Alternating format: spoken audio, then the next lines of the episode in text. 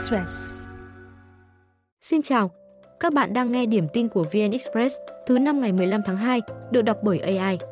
Sau đây là một số tin tức đáng chú ý được cập nhật lúc hai mươi mốt giờ. Lễ hội Đường sách Tết Giáp Thìn đạt hơn mười tỷ đồng, thu hút trên một triệu lượt độc giả suốt tám ngày. Trung bình mỗi ngày, lễ hội đón một trăm hai mươi lăm nghìn người, tăng hơn mười một phần trăm so với năm ngoái. Lễ hội diễn ra từ ngày bảy đến ngày mười bốn tháng hai tại tuyến đường Lê Lợi, quận một, có tổng diện tích tổ chức mười một nghìn hai trăm mét vuông với sự góp mặt của ba mươi đơn vị xuất bản, phát hành. Ông Lâm Đình Thắng, Giám đốc Sở Thông tin Truyền thông thành phố Hồ Chí Minh cho biết, hoạt động mang thông điệp về sự trân trọng tri thức.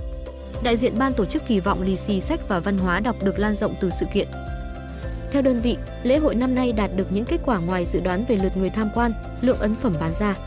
Các chương trình, công tác tổ chức, truyền thông, doanh thu toàn ngành tăng cao, cho thấy nhu cầu tinh thần của người dân ngày càng lớn. Lễ hội Đường sách Tết lần đầu diễn ra vào năm hai nghìn không trăm mười một, đến nay đã qua mười ba kỳ tổ chức. Sự kiện do Ủy ban Nhân dân thành phố Hồ Chí Minh chỉ đạo thực hiện nhằm góp phần nâng cao văn hóa đọc và tạo không gian vui chơi thưởng lãm, phục vụ nhu cầu tham quan, thưởng ngoạn của người dân nhân dịp Tết. Công ty lữ hành quốc tế Việt Nam Winner vừa bị phạt hành chính vì không có hợp đồng theo quy định sau vụ việc hai trăm chín mươi hai khách đài bị bỏ rơi ở Phú Quốc hôm chín tháng hai. Cụ thể, công ty này đã có biên bản xác nhận hợp đồng với công ty We Love Tour có trụ sở tại Đài Bắc vào ngày mười hai tháng chín năm hai nghìn không trăm hai mươi ba. Sau khi nhận được bảy trăm nghìn đài tệ, tương đương khoảng năm trăm triệu đồng tiền cọc vào ngày mười tám tháng một, đơn vị này gửi báo giá cho phía đối tác Đài Loan. Tuy nhiên, hai bên không đạt được thỏa thuận về giá, nên ngày ba mươi mốt tháng một, Winner gửi bản thông báo dừng cung cấp dịch vụ nhưng không có xác nhận, phản hồi của đối tác. Dù thông báo dừng hợp tác, Winner vẫn giữ tiền cọc. Ngày chín tháng hai, đoàn khách của We Love Tour đến cảng hàng không quốc tế Phú Quốc nhưng không có xe đón cũng như hướng dẫn viên. Do đó, We Love Tour liên hệ với Winner và hai bên đạt thỏa thuận để thuê xe đón và đặt phòng khách sạn cho đoàn khách. Trong quá trình phục vụ đoàn khách, We Love Tour không thanh toán như thỏa thuận, khiến phía Winner yêu cầu đoàn khách thanh toán bổ sung bảy trăm hai mươi đô la Mỹ mỗi người. We Love Tour nắm được thông tin này và thông báo đoàn khách thanh toán, giữ hóa đơn và sẽ được hoàn trả khi về Đài Loan. Tuy nhiên, chỉ chín mươi khách đồng ý làm theo thỏa thuận. Sở Du lịch Kiên Giang đánh giá, việc Winner thông báo đơn phương chấm dứt hợp đồng nhưng vẫn giữ số tiền đặt cọc, vẫn tiến hành phục vụ đoàn khách và thu phí dịch vụ đã vi phạm quy định khi kinh doanh dịch vụ lữ hành. Sở Du lịch Kiên Giang giao thanh tra sở tiếp tục thu thập thông tin, chứng cứ để làm rõ các vấn đề liên quan đến trách nhiệm của hai công ty, dẫn đến mất quyền lợi của du khách, ảnh hưởng đến hình ảnh du lịch Phú Quốc và Việt Nam. Hôm nay, Trung tâm Kiểm soát Không lưu gần một nghìn năm trăm tỷ đồng ở thành phố Hồ Chí Minh chính thức được khởi công. Trung tâm này sau khi hoàn thành sẽ cung cấp dịch vụ giám sát hoạt động bay dân dụng, quân sự, thay công trình hiện hữu đã xuống cấp. Dự kiến, công trình sẽ được hoàn thành tháng năm năm hai nghìn không trăm hai mươi lăm. Trung tâm có chức năng hướng dẫn máy bay tránh va chạm nhau hoặc các chướng ngại vật trong khu vực hoạt động, đảm bảo hiệu quả hoạt động bay. Trung tâm mới bao gồm tòa nhà điều hành chính với diện tích hai nghìn ba trăm sáu mươi mét vuông tại quận Tân Bình, nhà trạm kỹ thuật điện, hai tháp anten cùng hệ thống hạ tầng kỹ thuật, trang thiết bị chuyên ngành, công trình phụ trợ. Công trình khi hoàn thành giúp nâng cao năng lực điều hành bay, đảm bảo an toàn, chất lượng dịch vụ cũng như đáp ứng nhu cầu phát triển của hoạt động bay trong nước và khu vực.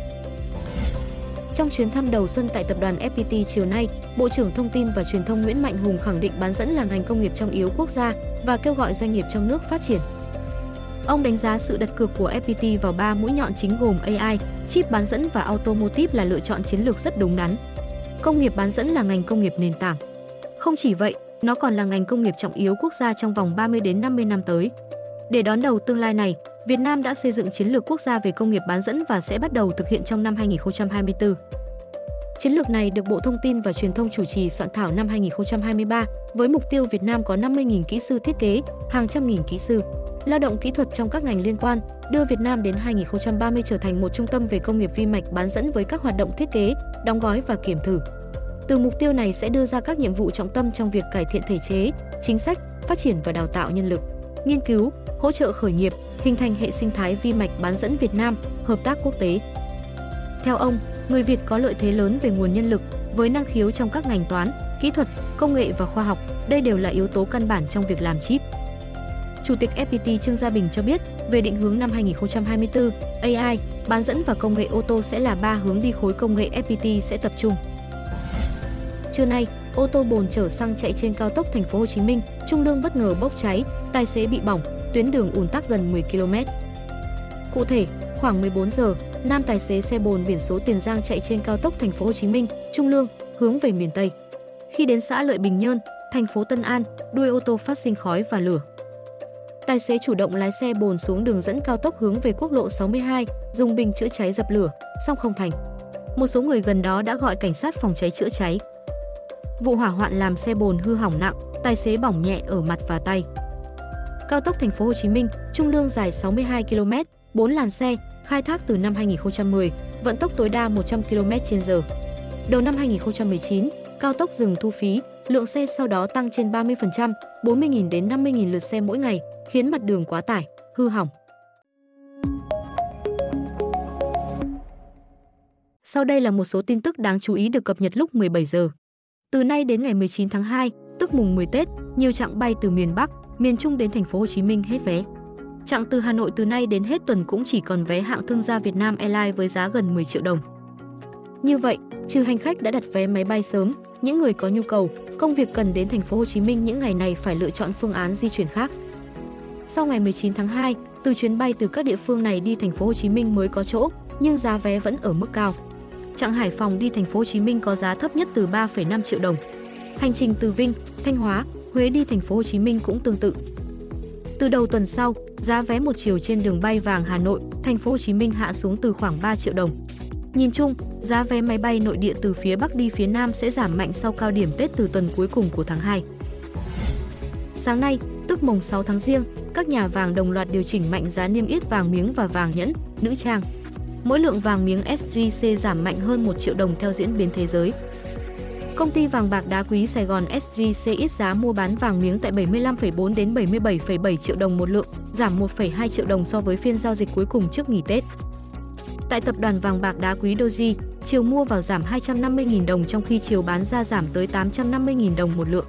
Khoảng cách giá mua và bán vàng miếng tại Doji được thu hẹp về một phẩy bảy triệu đồng mỗi lượng. Mỗi lượng vàng nhẫn sáng nay cũng giảm nhưng với biên độ thấp hơn. Tại ét gi xê, vàng nhẫn giảm hai trăm năm mươi nghìn đồng một lượng, xuống sáu mươi ba phẩy mười lăm đến sáu mươi tư phẩy ba mươi lăm triệu đồng.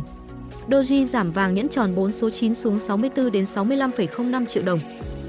Giá kim loại quý bốc hơi ngay sau khi số liệu lạm phát Mỹ được công bố, cho thấy lạm phát cao hơn so với các dự báo trước đó, làm giảm triển vọng Cục Dự trữ Liên bang Fed sớm cắt giảm lãi suất. Chỉ số giá tiêu dùng xê pê i tháng một của Mỹ tăng không phẩy ba phần trăm so với tháng mười hai và tăng ba phẩy một phần trăm so với cùng kỳ năm trước. Kết quả này cao hơn dự báo từ những nhà kinh tế được Dow Jones thăm dò, tăng không phẩy hai phần trăm so với tháng trước và hai phẩy chín phần trăm so với một năm trước đó. Chốt phiên giao dịch đầu năm, vê en-Index tăng gần bốn điểm lên một nghìn hai trăm lẻ hai phẩy năm điểm. Đây là mức cao nhất kể từ cuối tháng chín năm hai nghìn không trăm hai mươi ba, tức gần năm tháng qua. Độ rộng thị trường nghiêng hẳn về bên tăng giá khi sắc xanh chiếm gần năm mươi tám phần trăm sàn hô sê. Đà tăng được dẫn dắt bởi nhóm thép, tài nguyên, dầu khí và ngân hàng. Trong các cổ phiếu thanh khoản trăm tỷ thuộc nhóm tài nguyên, ca ét bê tăng mạnh nhất với hai phẩy chín phần trăm. Theo sau là hát pê giê khi tích lũy hai phần trăm nhưng mã này đạt thanh khoản cao nhất thị trường hơn một nghìn không trăm sáu mươi tỷ đồng, chiếm hơn năm phần trăm tổng giá trị giao dịch sàn vê en-Index. Hai ông lớn ngành thép khác là en ca giê và học sinh giỏi lần lượt tăng một phẩy sáu phần trăm và không phẩy sáu phần trăm. Cổ phiếu ngân hàng mới là nhóm dẫn dắt thị trường chính trong hôm nay khi thu hút dòng tiền lớn. em ét bê đạt giá kịch trần với thanh khoản hơn năm trăm hai mươi tỷ đồng. Ngoài ra các mã như em bê bê, ét hát bê, tê xê bê và ô xê bê cùng tăng trên hai phần trăm, riêng ô xê bê chốt phiên cao hơn năm phẩy ba phần trăm so với tham chiếu. Từ mười lăm giờ hôm nay, mỗi lít xăng tăng sáu trăm năm mươi đến bảy trăm mười đồng, các mặt hàng dầu cũng thêm ba trăm mười đến sáu trăm sáu mươi đồng tùy loại. Cụ thể giá xăng RON chín mươi lăm, loại phổ biến trên thị trường, tăng sáu trăm năm mươi đồng, lên mức hai mươi ba nghìn chín trăm mười đồng một lít, e năm RON chín mươi hai tăng bảy trăm mười đồng, lên hai mươi hai nghìn tám trăm ba mươi đồng một lít. Kỳ điều hành hôm nay, Liên Bộ Công Thương, Tài chính tiếp tục không trích, chi sử dụng từ quỹ bình ổn giá xăng dầu. Theo nhà điều hành, thị trường xăng dầu thế giới bảy ngày qua tăng do chịu tác động từ tâm lý lo ngại căng thẳng tại khu vực Trung Đông có thể làm gián đoạn nguồn cung dầu, xung đột tại khu vực Biển Đỏ hay sụt giảm công suất của các nhà máy lọc hóa dầu ở Mỹ, khiến giá nhiên liệu tăng khoảng hai phẩy năm đến bốn phẩy ba phần trăm. Bộ Chính trị yêu cầu các cơ quan hoàn thiện chính sách đào tạo, bồi dưỡng, chăm sóc y tế, nhà ở, tiền lương, trợ cấp, ưu đãi vận động viên, huấn luyện viên, nhân tài thể thao. Theo kết luận mới ban hành về phát triển thể dục, thể thao trong giai đoạn mới, Bộ Chính trị nêu hàng loạt chính sách cần chú trọng thời gian tới như cơ sở hạ tầng, thể thao chuyên nghiệp, thành tích cao, quần chúng, giáo dục thể chất và thể thao trường học. Khung khổ pháp lý về kinh tế thể thao, quyền sở hữu, chuyển nhượng, khai thác bản quyền, tài trợ, xã hội hóa cũng cần hoàn thiện. Bộ Chính trị yêu cầu chú trọng quy hoạch, đào tạo, bồi dưỡng đội ngũ cán bộ lãnh đạo quản lý, người trực tiếp làm thể dục, thể thao. Việc nghiên cứu, ứng dụng khoa học, công nghệ, hợp tác, giao lưu quốc tế cần đẩy mạnh, góp phần nâng cao hiểu biết, chia sẻ kinh nghiệm giữa các quốc gia. Bộ Chính trị đánh giá mười năm qua thể thao Việt Nam phát triển mạnh mẽ, đạt nhiều kết quả tích cực. Tuy nhiên, nguồn lực đầu tư cho thể thao còn thấp. Thể thao chuyên nghiệp, thành tích cao phát triển chưa vững chắc. Chính sách với huấn luyện viên, vận động viên còn hạn chế. Giáo dục thể chất trường học chưa đáp ứng yêu cầu. Một trong những nguyên nhân là chính sách kinh tế thể thao, xã hội hóa, thu hút nguồn nhân lực chất lượng cao, ứng dụng khoa học công nghệ chưa đủ mạnh. Vai trò của tổ chức xã hội, xã hội nghề nghiệp chưa được phát huy. Hiện mức lương cho vận động viên, huấn luyện viên còn thấp. giê đê pê Nhật Bản giảm hai quý liên tiếp cuối năm hai nghìn không trăm hai mươi ba, khiến nước này rơi vào suy thoái, đồng thời mất ngôi nền kinh tế lớn thứ ba thế giới về tay Đức. giê đê pê Nhật Bản đi xuống chủ yếu do đồng yên mất giá mạnh so với đô la Mỹ. Đồng tiền này đã mất giá gần hai mươi phần trăm trong hai năm qua so với đô la Mỹ. Một phần nguyên nhân khiến yên yếu đi là Ngân hàng Trung ương Nhật Bản duy trì chính sách lãi suất âm, trái ngược với làn sóng nâng lãi của các nền kinh tế lớn khác trên thế giới để ghìm lạm phát. Việc này khiến nhà đầu tư rời yên để tìm đến các kênh khác sinh lời cao hơn. Kinh tế Nhật Bản dựa nhiều vào xuất khẩu, đặc biệt là xe hơi. Đồng yên yếu sẽ có lợi cho các hãng xuất khẩu. Tuy nhiên, quốc gia này đang phải đối mặt với tình trạng thiếu hụt lao động do suy giảm dân số và tỷ lệ sinh ở mức thấp. Nhật Bản trở thành nền kinh tế lớn nhì thế giới, sau Mỹ, từ cuối thập niên sáu mươi của thế kỷ trước. Trong giai đoạn bùng nổ thập niên bảy mươi và tám mươi, quốc gia này còn được dự báo trở thành nền kinh tế số một. Tuy nhiên, bong bóng giá tài sản vỡ vụn đầu thập niên chín mươi đẩy nước này vào thời kỳ mất mát, khiến kinh tế trì trệ và giảm phát suốt vài thập kỷ qua. Đến năm hai nghìn không trăm mười, Nhật Bản mất ngôi nền kinh tế lớn nhì thế giới vào tay Trung Quốc. Tỷ phú Mỹ Elon Musk mới đây cho rằng Washington nên ngừng viện trợ Kiev bởi điều đó chỉ khiến xung đột kéo dài.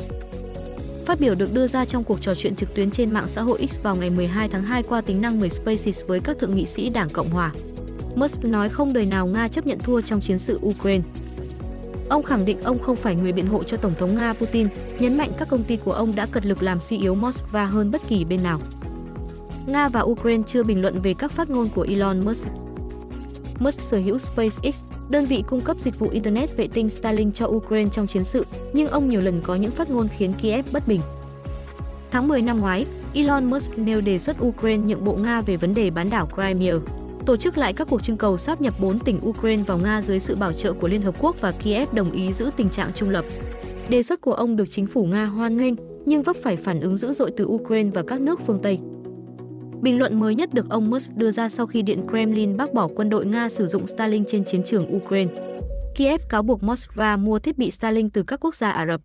Những thông tin vừa rồi cũng đã khép lại điểm tin hôm nay. Hẹn gặp lại quý vị vào ngày mai.